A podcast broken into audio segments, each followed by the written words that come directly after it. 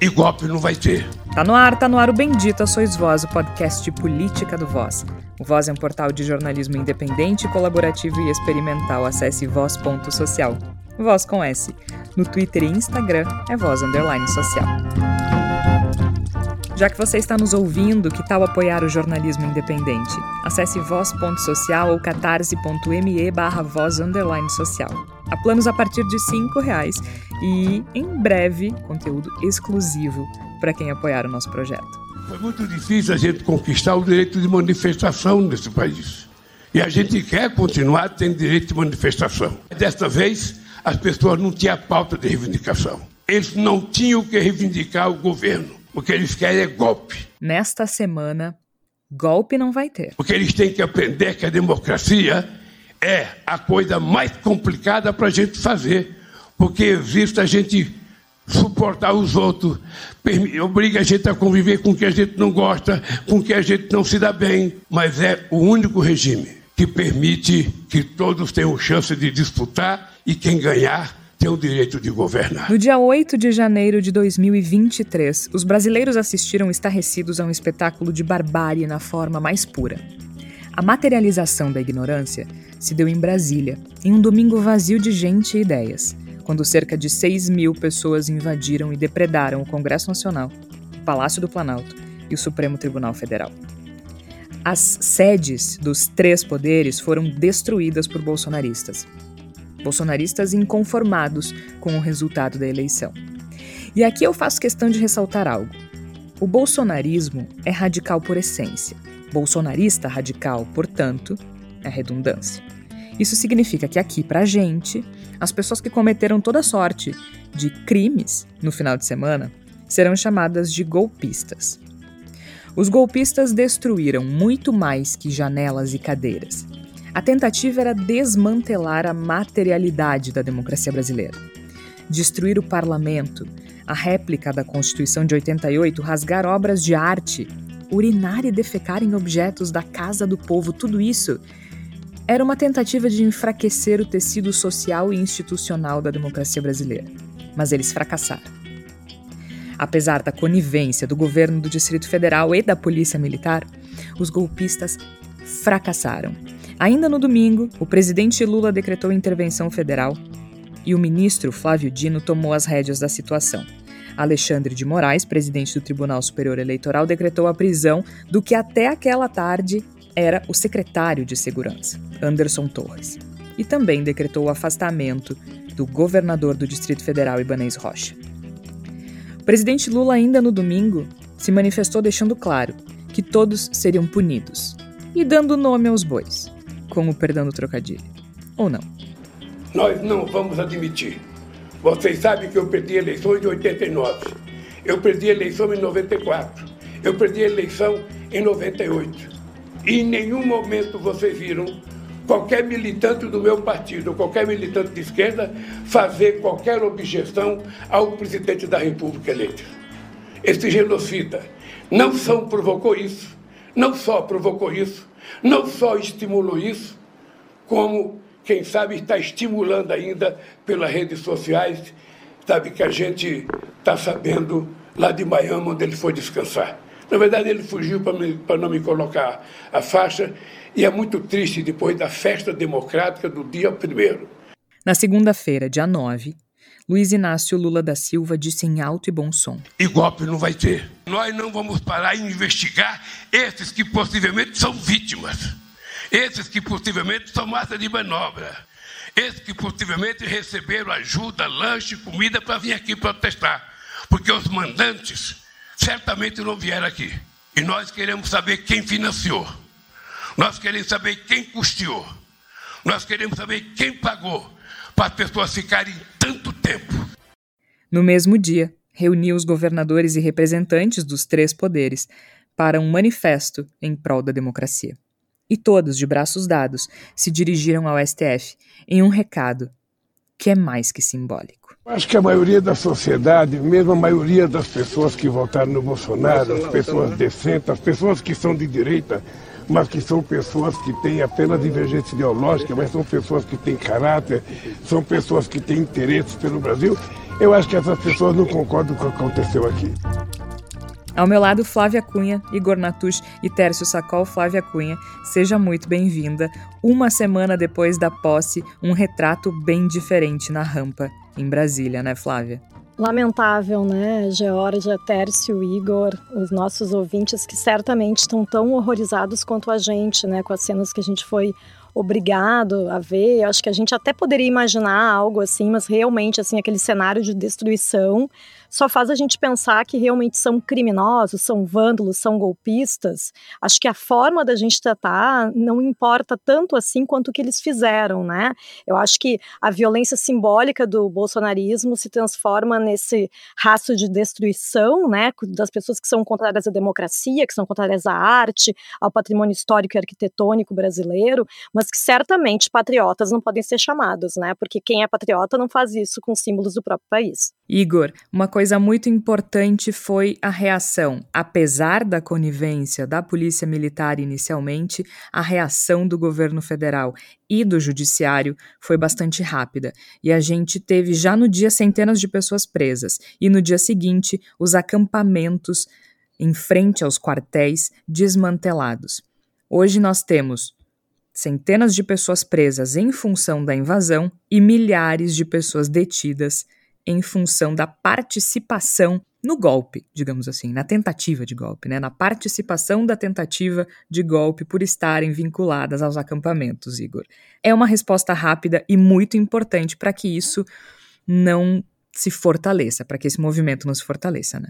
Exatamente, Jorge, Tércio, Flávia, ouvintes do Bendita Sois Vós, a gente tem uma certa tendência de achar que o absurdo não vai se concretizar que as pessoas não vão ter coragem de levar o seu delírio, a, a, a, sua disposição golpista, a sua pulsão criminosa às últimas consequências. Domingo a gente teve uma prova uh, claríssima, cristalina, escandalosa, de que sim, eles vão ousar o absurdo. Sim, eles levarão as últimas consequências e enquanto não nos posicionarmos claramente com firmeza contra eles, eles vão forçar a corda, eles vão empurrar a porta e eles vão destruir tudo e nos roubarão tudo até as migalhas, caso a gente não imponha resistência. Por isso que é tão importante a reação que a gente tem visto por parte da institucionalidade, por parte da, dos órgãos do governo, por parte da, de, das forças policiais que permanecem leais à democracia, porque infelizmente tem algumas que não estão conectadas com a república, com a democracia. Por isso essa reação que tu mencionaste, Jorge, ela é tão importante. Porque a partir de agora, se tem um legado positivo que se possa tirar do que a gente viu no domingo, é a compreensão definitiva e intransigente de que eles ousarão, de que eles tentarão e de que não podemos permitir, em hipótese alguma, que eles tenham sequer a oportunidade de tentar novamente o que tentaram no domingo. Agora resta saber, Tércio, como é que serão as coisas daqui para frente, né? A gente entendeu que existe um presidente da República estadista e existe uma disposição dos poderes constituídos de enfrentar o golpismo. Mas a insegurança ela não vai embora tão fácil, né? Seja bem-vindo. Obrigado, Georgia, Flávia e Igor. Eu concordo com o Igor. Acho que é, talvez por ingenuidade da nossa parte ou até por subestimar a capacidade é, de intransigência, de incapacidade de viver em sociedade com esse grupo, que é bom que se diga, né, Georgia, que esperar dos próximos dias um acirramento. Os grupos aumentaram, né, redobraram a base de aposta no seu ódio, na sua no seu enfrentamento a tudo que eles entendem como é, errado em nível de sociedade. O que mais me preocupa disso tudo, Jorge, não é o episódio de destruição. É o nível, e nada que nós também não soubéssemos, mas talvez nós tenhamos experimentado mais agora, o nível de entreguismo das forças de segurança pública, e eu coloco em todas as forças de segurança pública, polícias militares, polícias civis, polícia federal, PRF, uh, dado a estrutura, o, o, quanto o Bolsonaro corrompeu a estrutura uh, dessas forças e o quanto é desafiador pensar o futuro do Brasil com essas forças de segurança. Eu vi muita gente dizendo que tem que acabar, que tem que destruir, que tem que fechar, e isso é impossível. Eu sinto muito não ser ingênuo e dizer isso, é impossível. Agora, eu acho que esse é o day after. O que nós podemos fazer para os próximos 4, 8, 12, 20 e 200 anos no Brasil com forças que respondem a um grupo muito específico de interesses. O que podemos fazer? Chega mais que está começando mais um Bendita Sois Vós. No último domingo, dia 8 de janeiro, o Brasil inteiro testemunhou cenas que certamente estarão nos livros de história das próximas gerações. Cerca de 5, 6 mil pessoas, esse número ainda está sendo avaliado, mas deve-se chegar a 6 mil pessoas, invadiram as sedes dos três poderes em Brasília. A gente não vai ficar reproduzindo aqui as atrocidades cometidas com o patrimônio público e também com obras de arte, né? A gente viu uma obra do Di Cavalcante esfaqueada, uma obra avaliada em, em 8 milhões, mas que, vamos falar a verdade, né? O valor imaterial dessa obra, o simbolismo dessa obra vale muito mais do que isso. Então a gente não vai ficar aqui gastando tempo uh, falando sobre as atrocidades específicas dessas pessoas, porque isso a gente já viu. Já se passaram alguns dias, felizmente. A gente tem que falar do que acontece agora, como diz o Tércio. No domingo, o presidente Lula estava em Araraquara, acompanhando uma, é, uma situação de famílias desabrigadas em função da chuva em São Paulo, e ele estava lá quando as coisas começaram a acontecer. A resposta do governo federal ela foi rápida, ao contrário da resposta da polícia. A gente viu a polícia acompanhando os golpistas até a esplanada dos ministérios. É claro que até aquele momento, e é isso a gente precisa dizer, enquanto existe apenas uma caminhada na direção das sedes dos três poderes, não há nenhuma ilegalidade nisso. Agora, daí até acreditar que o restante foi uma surpresa é bem complicado, né, Igor? Especialmente quando a gente viu que ao longo da semana inteira isso estava sendo avisado nas redes sociais para quem quisesse ver, certo? E foi muito nítido que existia uma conivência da polícia militar com aquilo. A gente viu fotos dos, dos, dos policiais é, aplaudindo, acompanhando. Né? O, o governador Ibanez Rocha do Distrito Federal tentou tirar o dele da reta, exonerando o ex-secretário da Segurança. Agora é ex-secretário da Segurança. Agora me diga, quem é o ex-secretário da Segurança do Distrito Federal, Igor? Responsável por controlar responsável pela polícia que deveria controlar esses golpistas que quebraram tudo no Congresso, no Planalto e no STF. Quem é ele, Igor E onde ele estava? Anderson Torres, ex-ministro do governo Bolsonaro. E onde ele estava? Tomando. Nos Estados Unidos. Tomando, tomando um chazinho com o presidente Jair Bolsonaro, possivelmente. Agora, no pronunciamento, no primeiro pronunciamento do Lula, que ele fez ainda lá em Araraquara, eu achei muito importante dois aspectos, e é isso que eu queria começar conversando com vocês. O primeiro deles é que ele foi muito transparente quanto a não haver anistia. Né?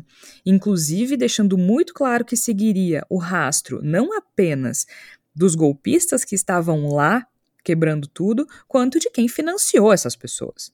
Né? E ele disse, inclusive, na segunda-feira, dizendo: vocês sabem que de greve eu entendo, de, de manifestação eu entendo, isso custa dinheiro da onde veio esse dinheiro. Então ele deixou muito claro que não haverá uh, anistia para quem financiou, para quem induziu, para quem incitou essas pessoas. E o segundo ponto é que ele falou em Jair Bolsonaro, chamou de genocida e também disse que sabe da responsabilidade de Jair Bolsonaro nesses atos golpistas de domingo, né, Igor? É, eu acho que acabou o tempo das meias palavras, né, Jorge? Eu acho que acabou o tempo de tentar dizer de forma mais leve coisas que em si carregam uma enorme gravidade. O que a gente pôde verificar, e nós já sabíamos, aqui no Bendito Sois Rosa a gente fala sobre isso há muito tempo, em vários outros lugares também já se fala, não é nenhuma novidade, e essa é uma das características dessa tentativa de golpe que a gente viu no domingo, ela em si não traz novidade alguma, né? Talvez a sua, o seu extraordinário é. seja justamente o fato de que não há nenhuma surpresa maior no que aconteceu, mas é o famoso surpreendendo um total de zero Exatamente, pessoas. Exatamente, o golpe de Estado que surpreende um total de zero pessoas. E a gente precisa falar isso, acho que foi muito claro no domingo e acho que precisa ser dito com os termos adequados, que há um complô há um complô em andamento para derrubar a República Brasileira.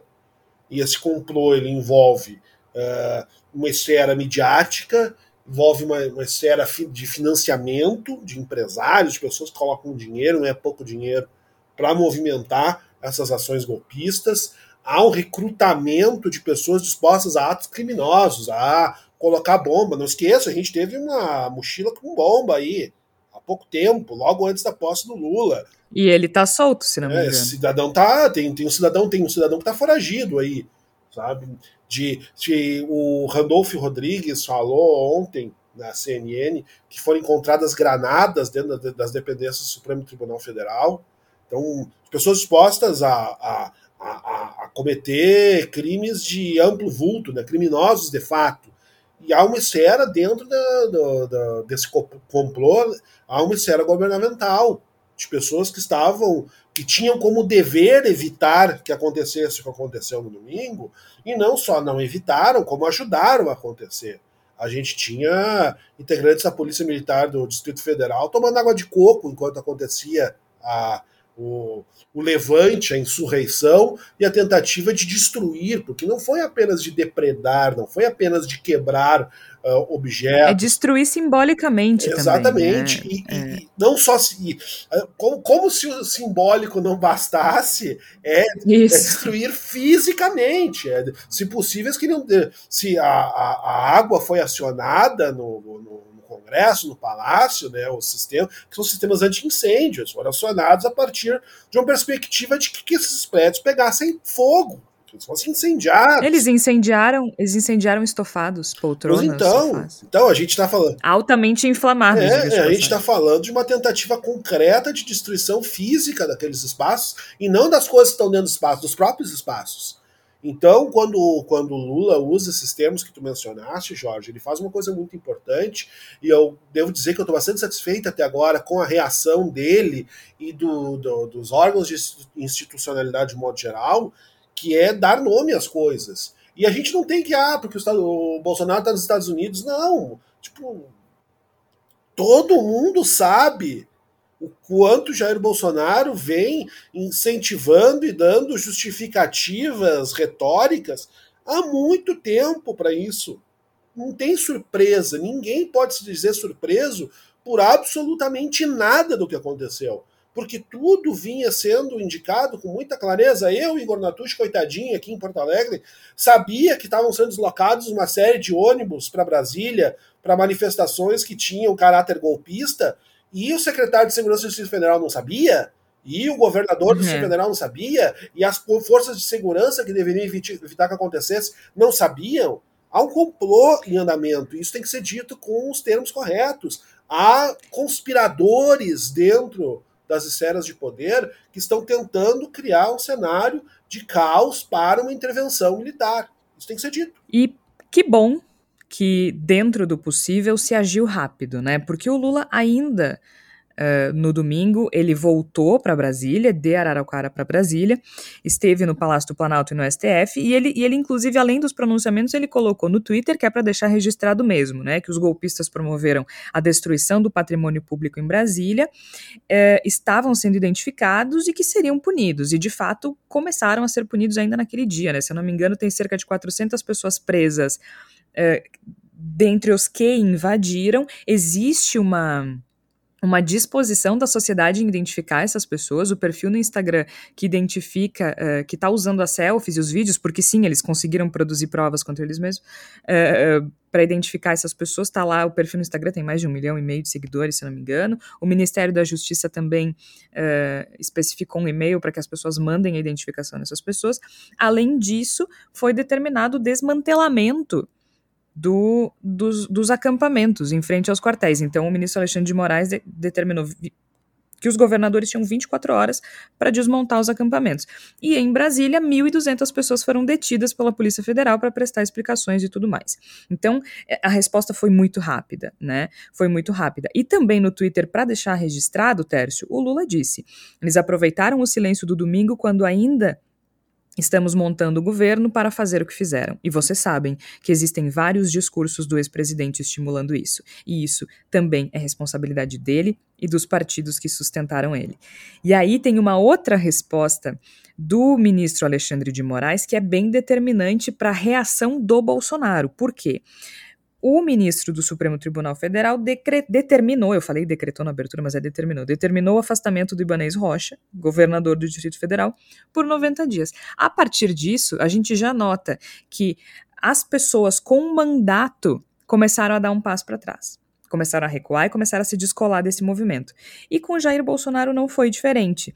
A reação dele foi pianinha, digamos assim, né? Ele disse que manifestações pacíficas na forma da lei fazem parte da democracia. Contudo, depredações e invasões de prédios públicos como ocorridos no dia de hoje, assim como os praticados pela esquerda em 2013 e 2017, bom, isso, né? parêntese para dizer o quão problemático é essa comparação, fogem à regra.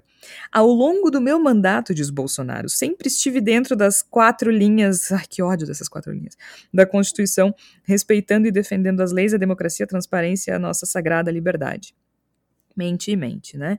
No mais, repudiu as acusações sem provas a mim atribuídas por parte do atual chefe do executivo do Brasil, pelo menos reconheceu que ele não é mais presidente.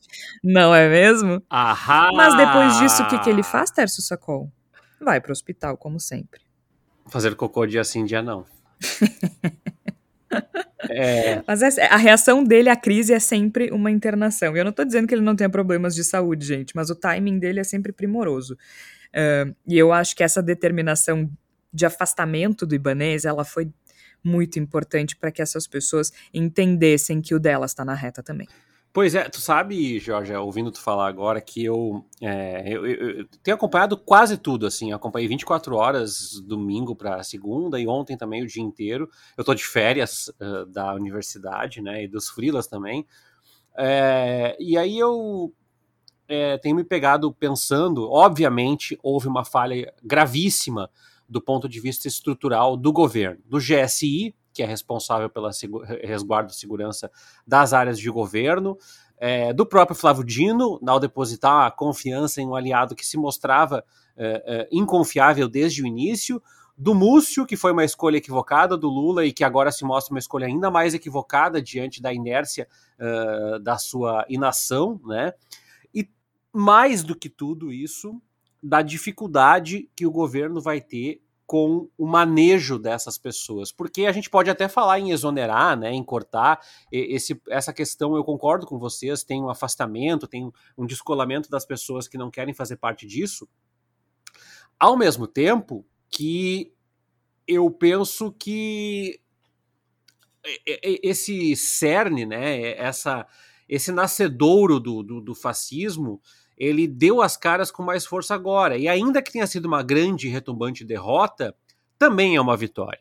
Também é uma vitória porque mostra força, porque aglutina é, ódio. É, nesse aspecto, sim. Né? Porque aglutina ódio. Ah, e, e, destruíram as sedes dos três poderes, e, né? E, tipo, isso, isso não é qualquer coisa. E, e perpetua, né, uh, Jorge, essa, essa ideologia desculpa fazer essa analogia de novo, né? Mas uh, o, os, os, historiadores e cientistas políticos têm sido uh, bastante unânimes em, em, mostrar que o processo de desnazificação da Alemanha foi um processo que demandou muitas etapas, muitos processos, muitos contextos. E desculpa a analogia, eu sei que não é a mesma coisa, mas que tem flertes, né? Que eu acho que vão ser, vão ser uh, vai, vai se tardar muito para resolver isso. De qualquer forma, eu queria chamar atenção para alguma coisa que não foi falado. É, tem relatos das pessoas que estão sendo internadas em hospitais com ansiedade, tem relatos do, do, do ginásio, né? A gente ri muito das pessoas que são é, é, completamente fora da realidade, mas tem relatos de pessoas entrando em desespero, em chorando, porque são pessoas que não entenderam a consequência, não fizeram a sinapse que aquela, aquele ato tem uma consequência ali. Tem pessoas que estavam desempregadas que foram custeadas para estar tá lá. O que me mostra também, Jorge, é que ao mesmo tempo que é um movimento forte, denso e consistente de ódio, não é um movimento que arregimenta todo mundo pelo sentimento de ódio. Tem uma coletividade, o Igor já tinha trazido isso aqui sobre os acampamentos o que fica para mim desses próximos dias é e que para mim o Lula foi exímio no discurso, nos dois, nos três discursos até agora, é que não se brinca com isso e isso é grave. Então, deve ser execrado do poder público, das instâncias das segundas, das terceiras instâncias do poder público, das escolas, das universidades, dos postos de saúde. Essa ideologia ela não pode prosperar e a minha tese que eu trago aqui no programa hoje, ela tem que ser constrangida. Essas pessoas precisam ser constrangidas. Ah, mas isso é uma caça às bruxas. Não, acho que tem que ser constrangida nos espaços que nós podemos dividir com essas pessoas, na medida do possível, claro, né? Para mostrar que isso não é um discurso aceitável, né? Ah, não, não elegeu, então eu vou lá e quebro tudo. Não, não é aceitável, não se trata dessa forma. Então, uh, acho que de certa forma todos nós podemos, de alguma forma, fora das redes, porque as redes têm um algoritmo, constranger gradualmente esse discurso e mostrar que não é só o deputado que pode perder o mandato, né? As pessoas podem perder trabalho, podem perder cliente, podem perder é, amigos, podem perder contatos, podem perder vizinhos, não interessa esse discurso não é perdoável, ele tem uma consequência e tem que ter uma consequência. Tem um outro braço dessa situação, Flávia. Até agora a gente tem falado do braço político do bolsonarismo que estimula uh, os grupos de extrema direita no Brasil ao golpismo. Mas tem um braço que talvez seja. Não é que talvez seja mais tóxico, é que é por meio deste braço que chega a mensagem bolsonarista aos grupos golpistas e assim que se fortalece a extrema-direita, que é o braço midiático, ou melhor, da desinformação.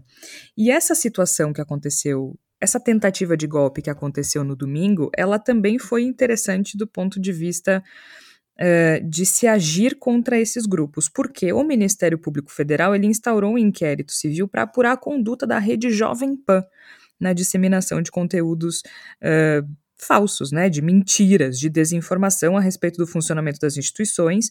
Então, o foco dessa investigação é justamente a veiculação de notícias falsas e o que o Ministério Público Federal, que o MPF chamou de comentários abusivos especialmente contra os poderes e os processos eleitorais, né? Que eles, os comentaristas da Jovem Pan estão desde o final da eleição colocando dúvidas nessas pessoas. Então, a gente está vendo um passo muito interessante. É claro que os bolsonaristas vão dizer que é uma tentativa de controle da, da mídia, só que tá mais do que na hora de as pessoas que têm um microfone na mão, uh, que essas pessoas sejam responsabilizadas pelos danos que elas causam, né? Às vezes a gente tem, existe uma, uma a gente já discutiu muito aqui a questão da liberdade de expressão, né? E é claro que, que isso se enquadra nisso. Mas até onde vai a liberdade de expressão quando a gente está cometendo um crime? Quando se exercita essa suposta liberdade de expressão. E nitidamente, uh, os comentaristas da Jovem Pan fazem isso há anos, né? Eles são responsáveis por espalhar uma desinformação é, institucionalizada, eu diria. Então, esse é um braço do golpismo que também agora está no alvo do MPF. E que é, é, é, bem interessante que o MPF tenha agido logo depois do fato, né? Do fato concreto da tentativa de golpe? Ah, certamente, eu acho que as instituições estão respondendo à altura, né, depois de tudo que foi feito no, no domingo, uh, mas talvez com algum atraso, né? Por exemplo, a questão dos acampamentos. Desculpa, vou de novo. Eu acho que as instituições estão respondendo, Georgia, depois dos fatos ocorridos no domingo, Uh, mas talvez com algum atraso, né, em relação, por exemplo, à questão dos acampamentos, Isso. né, foi se normalizando aqueles acampamentos continuarem ali, como se fosse uma coisa normal, como se fosse uma coisa, ah, eles estão ali, coitadinhos, como se nada fosse acontecer de mais grave a partir desses, desses grupos que estavam ali fazendo algo que era contra a Constituição, né? Ficar questionando o resultado eleitoral numa democracia, ficar questionando o sistema eleitoral numa democracia, a gente sabe que é crime. Só que ah, deixa eles lá, coitadinhos, né? Mas a gente percebe, em um certo sentido, que essas pessoas realmente estão fora da realidade, né? Uma parte desses golpistas, no momento em que eles registraram nas próprias redes sociais e, como tu comentaste, né, registraram os crimes que fizeram porque eles realmente acham que estão certos, eles realmente acham que não fizeram nada de errado. Eles estão querendo retomar o que foi tomado indevidamente, porque o resultado eleitoral foi deturpado. Então, realmente, uma parte das pessoas ela, ela tá, uh, estão em negação da realidade né, incitados por uma série de coisas que a gente volta e meia comenta aqui, né? É fake news, são esses jornalistas muito responsáveis da, da Jovem Pan que precisam sim ser criminalizados, né? Ninguém pode chegar e usar uma concessão pública para ficar falando o tipo de coisa que eles falam. É, a questão da concessão pública é bem importante também, né? Porque não é uma questão, não é assim alguém mandando no zap, não. É uma concessão pública incitando um, um É, assim, só para constar, eu dou uma aula e eu sempre faço a seguinte comparação. O aeroporto de Porto Alegre não pertence à empresa alemã.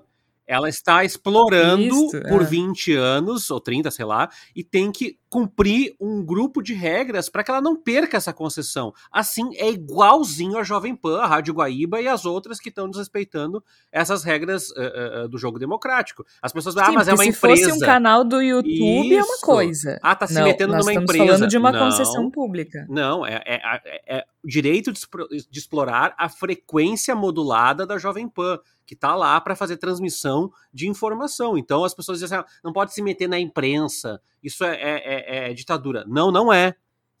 Não pode se meter porque não é, é uma, é uma concessão que o governo faz. Acho que tem que reafirmar 20 vezes é. isso nessa explicação. E tu sabe que eh, a, a, minha tese de doutorado é sobre a mobilização midiática em, em protestos, especificamente os protestos da, das direitas em 2015 e 2016. E o que eu enxergo hoje com relação à Jovem Pan é justamente isso. Existe uma mobilização a partir da Jovem Pan, que não é responsável sozinha mas é um vetor muito importante de disseminação da desinformação para esses grupos. E o que o MPF diz, Flávia, é que ele, é, eles realizaram um levantamento ao longo dos últimos meses e detectou que a Jovem Pan tem veiculado sistematicamente fake news e discursos que atentam contra a ordem institucional em um período que coincide com a escalada de movimentos golpistas e violentos em todo o país, inclusive os acampamentos inclusive os acampamentos, com as pessoas delirantes, né? Até porque os comentaristas, a maioria deles mora nos Estados Unidos, né? Eles não sujaram as mãos, eles não estavam em Brasília domingo, nem estão presos agora. Mas eu acho que é importante a gente pensar, né, que o que aconteceu no domingo em Brasília é parte realmente disso que, que, vocês estão comentando, né, que é a questão desse complô, que ele tem muitos, muitos responsáveis, né, quem financiou tem responsabilidade, precisa se chegar no dinheiro de onde é que está vindo, né, se são pessoas físicas, se são empresas, que, que, bloquear os bens dessas pessoas, tanto os que estão presos quanto os que têm que ser descobertos a partir de investigações, né? Porque onde é que está vindo tanto dinheiro, né? Não é barato financiar esse tipo de, de ação como foi feita no domingo, né? Ônibus vindos, caravanas vindos de diferentes pontos do país, né? De onde é que está o dinheiro? Precisa ser investigado. Desde o Bolsonaro lá, agora coitado, hospitalizado, nem que venha, vem na cama do hospital para cá, amigo, volta para o Brasil, vai responder pelo, pelos teus crimes, né? E eu acho que é importante a gente pensar também na responsabilidade de veículos de imprensa como a Jovem Pan e outros, como o Tércio citou, né? Porque eu acho que realmente não é possível se continuar fazendo esse tipo de jornalismo, entre aspas, né? Jornalista que espalha notícia falsa tinha que perder, né? O direito de exercer essa profissão. A nossa profissão, que já foi tão criticada pelo bolsonarismo, só, só desses cidadãos aí, né? Que têm o diploma de jornalista e estão aí defendendo esse tipo de pensamento já estão completamente equivocados, né? E eu queria também comentar aqui, né, que eu acho que essa falta de, de ação, né, das corporações policiais uh, também vem talvez de uma normalização que a gente faz, né, de ter no Brasil uma polícia que é racista, né? É tão comum a gente ver, né? Ah, foi morto numa ação policial o morador tal da favela tal do Rio é. de Janeiro, porque tinha lá, ele estava com um guarda-chuva, foi confundido com um fuzil. Ah, ele estava com um pedaço ninguém de pau. Ninguém confundiu nada domingo, Exato, né? ninguém, as pessoas estavam lá com paus e pedras e ninguém, ninguém sofreu nenhum tipo de violência, né? Porque essa a polícia estava lá a favor daquele movimento golpista, né? O que é gravíssimo, né? E, e a gente sabe, né? Até lugar comum a gente dizer, mas acho que é importante a gente reforçar, né? Do quanto as polícias em geral, né, as polícias militares estaduais, por exemplo, são contra a manifestação de trabalhadores, são contra as manifestações de movimentos sociais e o como agiram de uma forma completamente uh, complacente, conivente também com os acampamentos militares, né, que os acampamentos em frente aos quartéis, né, esses acampamentos ficaram ali, se transformaram assim numa coisa normal, ah, não, a gente não pode passar em tal rua porque estão lá protestando, ficaram meses e meses fazendo isso e a gente sabe que se fossem pessoas protestando protestando por outras coisas, né? Se fossem, se fosse o MST, gente, nossa, já teriam saído de lá em duas horas, já tinham sido chutados da frente dos quartéis. A gente sabe. Isso aqui é muito grave, né? A gente conviver e normalizar com, com corporações policiais que têm um viés ideológico tão demarcado, né? E aí chegou nessa escalada até domingo. Eu acho que é, é um cenário, assim, a gente fala, né? Que pode ser considerado como a crônica uma, da morte anunciada do, do, Garcia Marques, mas na verdade a gente não, não, não pode deixar isso passar. É, é, é, esse, esse domingo ele tem que ser visto também como pra, o que, que vai ser feito a partir desse domingo para que isso não se repita, né? Em diferentes uh, esferas, né? Eu acho que teve uma escalada de violência ali que foi uma violência contra o patrimônio público, contra o patrimônio histórico, mas a gente se, se as instituições não se movimentarem, de repente tem uma escalada de violência realmente saírem armados atirando em todo mundo, a gente não sabe, né? Porque daí a gente sabe que teve um, uma pessoa aí que estava dizendo que era para mandar, uh, que dizer que era para mandar fuzilar ou metralhar, petralhada, não tinha isso. Teve uma pessoa que falou isso e continuou continuou lá, né? Teve um senhor. É, um senhor isso. que agora tá lá, coitado, muito doente nos Estados Unidos. Isso, que agora tá doente, né? Tá com problemas intestinais, etc. pegando, pegando rapidamente o teu gancho, Flávia, por, sobre essa questão né, de reforçar o fato de que foi um complô, eu acho que é muito importante a gente frisar isso, porque Parte da estratégia de esvaziamento da resposta à tentativa de golpe de Estado que a gente viu no domingo é tentar nos convencer que as coisas não estão interligadas, né? que a Jovem Pan é uma coisa, que o pessoal na frente do quartel é outra, que a, o pessoal que quebrou a, a, o Congresso, que estragou as obras, é uma terceira coisa, que não tem. que as coisas não se conectam, elas estão todas conectadas. A gente tem um movimento que ele não é não é uma sequência de espontaneidades geradas por um discurso de um grande líder. Não, é um movimento organizado, é um movimento cujos tentáculos estão muito visíveis, que muito claramente se organizou, não fez questão de esconder que estava se organizando para fazer as coisas e precisa ser encarado como uma organização criminosa que atenta contra o Estado de Direito. É isso que a gente tem que encarar e por isso é tão é. importante que a gente frise que os carinha falando besteira na Jovem Pan, falando besteira na Rádio Guaíba, não estão fazendo isso espontaneamente porque resolveram se convencer de que aquele pensamento é verdadeiro. Não, há uma ligação entre a Jovem Pan e, o, e os influencers de extrema direita. Há uma ligação entre esses grupos e o pessoal que está na frente dos quartéis. Há uma ligação entre eles e as pessoas que estão financiando as pessoas que até anteontem estavam na frente dos quartéis. É um movimento interligado e tem que ser atacado por todos os seus vértices, não achando que cada um está espontaneamente se organizando. Não, é um complô, é uma organização criminosa. É verdade. Agora, tem um dado interessante aqui: o Felipe Nunes, que é diretor da, da Quest, é, ele diz que a popularidade do Bolsonaro nas redes chegou ao pior nível após a invasão à Praça dos Três Poderes, a tentativa de golpe. O ex-presidente sofreu impactos muito negativos de associação àquela destruição, né, ao quebra-quebra, digamos assim. Uh, esse é um indicador da, do monitoramento digital da Quest Pesquisa que foi publicado hoje com exclusividade pela, pela Folha de São Paulo. Então, ele, o Bolsonaro despencou ao menor nível em popularidade digital no dia 9, ontem, uh, desde, desde sempre, né? Aqui tem o primeiro, a primeira aferição, está ali 6 de janeiro de 2019, 9 de janeiro ele chega ao pior nível de popularidade digital. E isso, né? Então, ao longo de, ao longo de quatro anos, o Bolsonaro está no pior momento, sinalizando um racha importante na base bolsonarista e uma incerteza até sobre, sobre o quanto ele é capaz ainda de mobilizar essas pessoas. Ele registrou uma marca de 21 pontos no indicador que varia de 0 a 100, né? E esse, esse indicador ele é calculado diariamente pela, pela Quest no sábado, antes da ação dos, dos, dos golpistas, só para a gente ter uma ideia, o desempenho estava na casa dos 40 pontos, então caiu pela metade uh, de domingo para cá. o pico de popularidade, popularidade dele tinha sido no dia 7 de outubro, entre o primeiro e o segundo turno aí. Aí é bem natural, né? 88 pontos, que tinha sido a melhor performance dele desde janeiro de 2019. Mas aí é bem natural, né?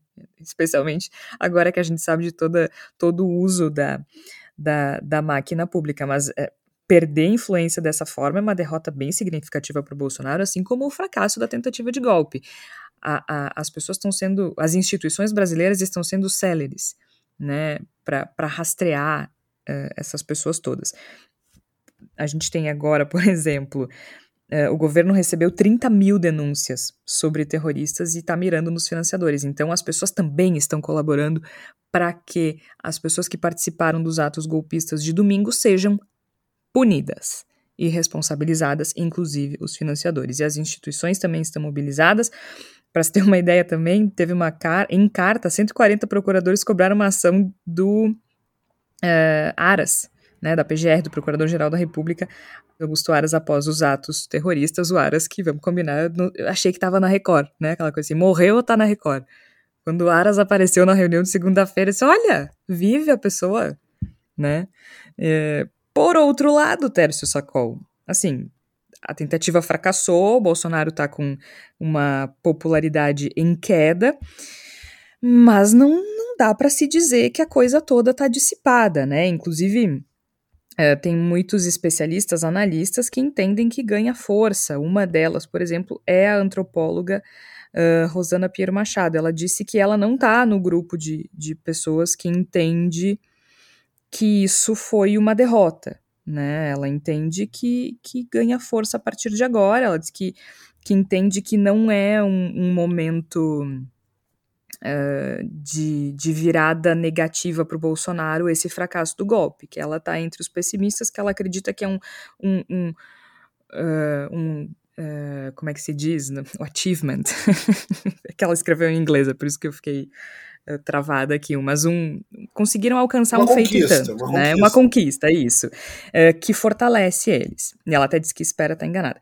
Eu confesso que eu não, não consegui exatamente encontrar uma opinião se enfraquece ou fortalece agora, porque eu acho que isso depende da intensidade da resposta daqui para frente. Até o momento eu acho que enfraqueceu e o Lula sai maior e a democracia sai maior, porque a resposta veio. Mas isso precisa ter continuidade. A gente não pode anistiar, a gente não pode esquecer, mas isso é, é como eu vejo. Eu acho que agora está enfraquecido, mas vai depender dessa resposta no longo prazo também, eu acho. Aí eu queria ver de vocês como é que vocês enxergam essa situação É, daqui para frente. Uh, eu tendo a, a olhar para a perspectiva da Rosana Pinheiro Machado é, com, com concordância, porque eu acredito que é, é, é, se o movimento não radicalizar nesse momento, ele deixa de existir, né? Ele deixa, ele se apaga. Então ele está radicalizado. Hoje eu via um desses dessas conversas, esses prints, né, de, de grupos reacionários, e ele dizia que o que você está esperando, né, patriota,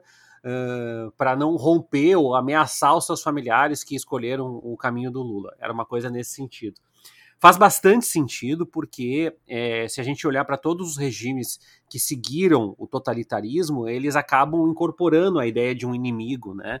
E a gente percebe isso na história do, do, do, do franquismo, do fascismo, etc, etc. Agora, eu também acho que foi uma derrota, né? Isso não me parece paradoxal dizer, porque o objetivo era criar um contexto favorável e a foto que permanece, que ecoa até os próximos dias, é a do Lula unindo a Câmara, o Senado e até o comandante das Forças Armadas. Uh, então, uh, eu acho que existem os dois efeitos, se é que é possível, simultaneamente. De novo, o que me parece importante nesse processo é essa fragilidade a que a gente ficou escancarada em nível mundial, ela tem que ser resolvida. É, porque para mim é muito notório que talvez não seja o mesmo tipo de golpe, tentativa de golpe, mas que haverá outros tipos, né? Já se tentou fechar refinaria nos últimos dias, já se tentou é, fechar estradas de novo. Então, ainda vão existir outras estratégias de terror, estratégias que semeiam o terror, que causam medo, que causam pânico, que causam desconfiança porque a ideia dessas pessoas não é tirar o Lula. a ideia das pessoas é sangrar, é criar um inimigo, é colocar uma argila nesse inimigo de forma cada vez uh, mais consistente, mais bem desenhadinha, sabe? Como é que a gente coloca todos os atributos desse inimigo? Tem grande parte das igrejas evangélicas que continuam alinhadas, né? A gente fala de pessoas parlamentares, deputados, senadores, líderes políticos que não querem fazer parte desse discurso, mas tem muita gente que está redobrando a aposta no radicalismo, né? na destruição, no ódio. E a gente não pode ignorar que é um alcance bastante grande. A gente falou aqui da Jovem Pan antes, é, é um eco bastante grande, né? É uma das maiores emissoras do país.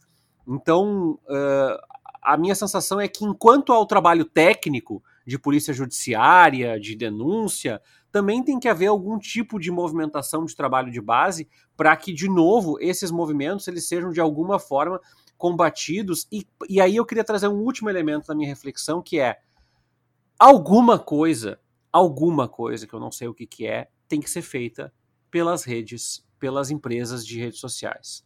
Não é possível que a gente tenha um grupo de é, quatro, cinco empresas mandando e desmantando quem pode morrer, quem pode pegar fogo, quem pode. Como já aconteceu em vários países do mundo, países da América Central, países da Ásia, Pessoas foram mortas por desinformação propagada por essas redes.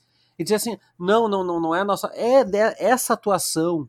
Essas pessoas de 70 anos que estão chorando na polícia lá, que tem mais é que se ferrar mesmo, elas foram amplamente seduzidas por um discurso que não foi sequer filtrado antes pelo Twitter, pelo Facebook, pelo WhatsApp, pelo Telegram.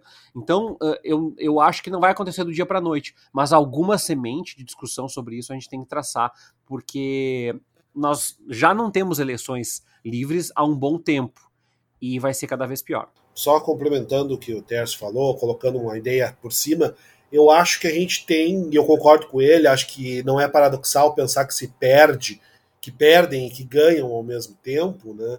mas me parece que o, talvez o principal efeito de domingo seja um descolamento.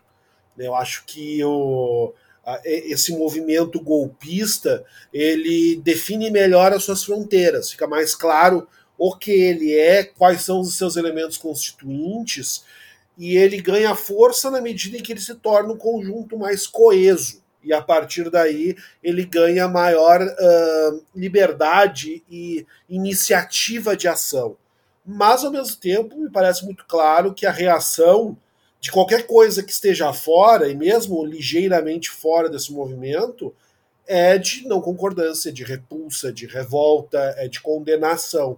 Então, esse elemento, esse movimento, esses golpistas, esse pessoal que quer espalhar o terror no Brasil, ele se torna mais isolado, mas esse isolamento não é necessariamente um enfraquecimento. Vai depender muito de como for lidada com a situação, porque mais isolado, ele é mais coeso, ele é mais. ele tem uma maior coerência interna e pode sim se tornar ainda mais perigoso.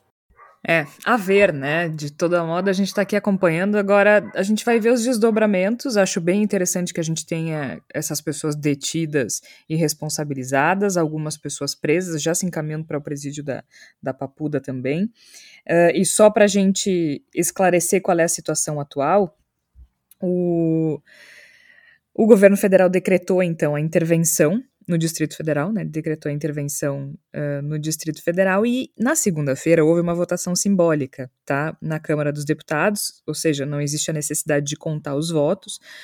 Uh, o consenso, por quê? Porque a intervenção federal ela tem que ser aprovada pela Câmara, tá? Então aconteceu essa, essa votação simbólica, o consenso foi acordado durante uma reunião feita com o presidente da Câmara, o Arthur Lira e todos os líderes partidários. E, e aí teve uma questão interessante. Não existe a necessidade de, con de contar voto, mas existe uma orientação de bancada, e todas as bancadas orientaram o voto sim. Então aparece ali no painel, com exceção de duas: o PL e o Partido Novo. Então, só para deixar só para deixar esse, esse registro das bancadas que, entre aspas, liberaram liberaram o voto. Então, claro que agora é, isso segue para o Senado, que deve estar tá, tá aprovando isso agora. Inclusive, a gente está gravando na terça-feira, no final da manhã. Então é só, só, só queria fazer fazer esse registro antes da votação. O Arthur Lira fez um pronunciamento sobre, sobre essa tentativa de golpe, disse que os atos eram um desvio de rota. Assim, como diria Copélia em Toma lá da cá, prefiro não comentar. Né? Prefiro não comentar. Já comentamos bastante por hoje. E no mais é isso. Ficaremos atentos agora a, ao, ao desenrolar dessa história, que certamente não acaba por aqui, infelizmente. Mas que bom, que bom que há uma responsabilização uh, rápida dessas pessoas. De todo modo, eu quero fazer um registro aqui. Uh, a gente vai agora para a palavra da salvação e eu quero começar com a palavra da salvação, esse momento em que a gente recomenda filmes, livros, séries, enfim, algum material que tenha que tenha a ver com o assunto com o assunto da semana. E eu quero recomendar para vocês o filme Jojo Rabbit, que é um filme que se passa durante o período do, do fascismo e do nazismo é, da Segunda Guerra Mundial e que explica com bastante humor e sarcasmo o que isso representa. Parece contraditório, parece estranho a gente falar de algo tão pesado, mas é bem importante. Por que, que eu estou sugerindo especificamente esse e não, por exemplo, A Onda ou a lista de Schindler também, que é interessante, O Menino do Pijama Listrado, ou filmes sobre a ditadura, como Batismo de Sangue, ou ainda o 1985, que fala sobre a não anistia na Argentina. O Jojo Rabbit, ele fala a partir de humor e sarcasmo de algo muito pesado. E para isso, para a gente conseguir entender esse tipo de coisa, a gente precisa de abstração, que é algo que essas pessoas golpistas que invadiram o Congresso Nacional certamente não têm. A gente precisa de muita liberdade intelectual para saber apreciar a arte. E essas pessoas não têm isso. É por isso que elas têm tanto medo de arte. É por isso que elas esfaqueiam um de Cavalcante. É por isso que elas roubam estátuas. É por isso que elas depredam obras de arte. Porque elas não, por isso que elas não respeitam artistas. Porque elas não têm liberdade intelectual para apreciar a arte. Esse filme exige isso. E é por isso que eu estou recomendando Jojo Rabbit, para a gente pensar sobre esse tipo de pensamento, para a gente pensar sobre fascismo, sobre nazismo, a partir de uma abstração a partir de uma liberdade intelectual. Porque essas mesmas pessoas que estão detidas num ginásio comendo marmita e bebendo água e com seus celulares em mãos, essas pessoas estão dizendo que estão presas num campo de concentração, pisoteando na memória de milhões de judeus assassinados durante o Holocausto na Segunda Guerra Mundial. Essas mesmas pessoas dizem que estão vivendo em uma ditadura, ignorando a memória de milhares de brasileiros que foram torturados e mortos para que hoje a gente vivesse em uma democracia. Então, a minha palavra da salvação é: consumam arte e sejam livres. Porque só assim a gente vai conseguir combater gente tão pequena. É a única maneira. Flávia Cunha, qual é a tua sugestão dessa semana? Olha, Jorge, acho que a minha sugestão acaba sendo um complemento à, à, à tua, né? Eu quero recomendar o perfil nas redes sociais, o canal do YouTube de André Dorigo, que ele é doutor em História da Arte pela Universidade Federal do Rio de Janeiro. Ele fa costuma fazer lives falando sobre história da arte, então acho que é muito importante, né, nesse momento em que teve todo esse ataque ao patrimônio artístico brasileiro, né, que a gente consuma uh, perfis né, que gratuitamente disponibilizam uh, informações relevantes sobre esse assunto, até para a gente entender o dano que foi feito. Né? O André ele já se posicionou nas redes sociais lamentando o ocorrido com muita propriedade, e no site dele, que é antedorigo.com.br, já, já tinha um texto antigo falando sobre a importância da brasilidade nas obras de Di Cavalcante. Eu achei muito uh, irônico até nesse momento, né, desse ataque que teve em específico a essa obra, uh, de que esses ditos patriotas aí, que a gente sabe que não, né, esses golpistas aí, tenham atacado justamente um artista tão relevante e que tinha tem a brasilidade como tema nas suas obras, é. né? Eu acho que é, acaba sendo muito relevante. E para fechar só, queria também comentar o quanto é, foram importantes e simbólicos, bonitos mesmo, esses atos pela democracia que ocorreram no fim da tarde da segunda-feira em diversas capitais brasileiras. Eu tive a oportunidade de acompanhar o que teve aqui em Porto Alegre, né? E foi muito bonito ver assim como é que se faz uma manifestação pacífica de verdade, né? As pessoas andando pelo, pelo centro histórico de Porto Alegre, falando palavras de ordem, né, dizendo que é sem anistia, né, sem anistia e sem perdão o povo quer Bolsonaro na prisão. É isso, isso é manifestante, né? O que essas as pessoas que fizeram lá, o que fizeram lá em Brasília no domingo, não tem nada de manifestante. Muito bem. Tércio Sacol, qual é a tua sugestão? Bah, eu já dei essa dica várias vezes, mas eu não tenho como não falar dela de novo. É, tô com o livro bem na minha cara aqui. É, é o livro da Ana Arendt, Ana Arendt, é, Eichmann em Jerusalém, só para que a gente é, lembre, né? É, ele não é um livro suave, assim, tranquilo de ler, mas ele é um livro que fala sobre o julgamento do Eichmann, que é um ah, é um lacaio lá do, do, do nazismo, né? E, e, se, e ela, ela fala desse, desse conceito a partir da banalidade do mal, que é como essas pessoas assimilam de alguma forma o discurso, não refletem sobre as suas ações, né? E, e, e acabam repetindo esses clichês. É, é, é o Eichmann não, não, era doente mental, não tinha problema nenhum é, é, é estrutural, digamos assim, né? E ela, ela passa a entender isso num contexto maior. Eu não estou dizendo que dá para interpretar a realidade a partir da banalidade do mal, mas que o Flávio Dino falou sobre banalidade do mal num discurso, no dia que aconteceu, e eu achei interessante isso, porque uh, me parece que vale buscar essas referências aí para pensar algo maior. É, não é um livro tranquilo, né? Não, bem de longe, é, mas me trouxe essa reflexão e o Flávio Dino falou e me trouxe ainda mais essa reflexão como dica. Eu só fico curiosa agora para esse povo todo que participou de tanta coisa quando eles tentarem viajar para os Estados Unidos e tiverem que preencher. Tem uma fichinha que a gente preenche para conseguir o visto de turista, assim. Já foi preso? Já, já participou de algum ato terrorista?